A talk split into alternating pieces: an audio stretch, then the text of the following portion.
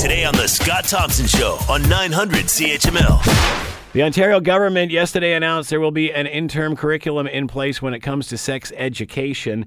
Uh, the Minister of Education issued a revised health and physical education curriculum for grades 1 to 8. That's the one that was taught prior to 2014 from 1998 to 2014.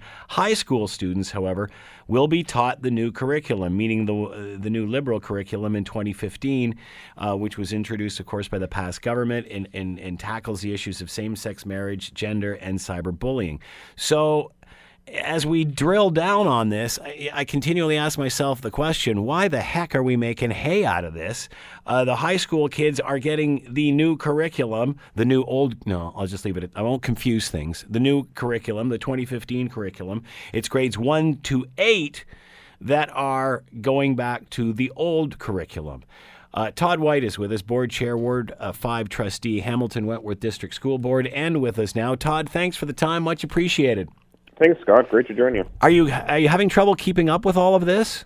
Oh, it's uh, every day there seems to be a new update, and uh, I think a lot of uh, more questions than answers, unfortunately. So we actually are right now uh, trying to deconstruct most of uh, what's been uh, delivered to us, and uh, hopefully be able to, with uh, the short term re- or time remaining between now and the beginning of school, update all of our teachers so they know what's going on. So, uh, from what I understand or what I mentioned, is this correct? Yesterday, uh, the Minister of Education, Ministry of Education, said, "High school kids, you're on the new curriculum. You've got the new 2015 curriculum. It's one through eight that's reverting back to the old curriculum." Correct? Yeah, yeah, that's right. So, so we're looking at a gap analysis right now of exactly what the the changes are, but we're getting those those exact same messages. That's right. So, has it always been that way, or is this new information? Well, this is new information. So we received earlier in uh, the summer uh, the memo that the minister had mentioned the will be reverting to the old curriculum. Um, other than that, there really weren't any further details shared with boards. So it obviously left us spinning a bit because we have to make sure our teachers are prepared for the beginning of school. And the curriculum isn't just something that is uh, one component uh, at one portion of the year uh, health and physical education runs from September to June, so we need mm. to be ready uh, come uh, the first day of school. So, um, are you surprised that they they've allowed the the high school kids to take the new curriculum? Because that's not the way it was originally positioned, correct?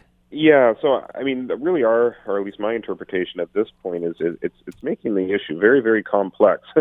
There's a lot going on um, with uh, a little bit of change, but I think it's it's leaving people um, a lot more confused about what's actually happening.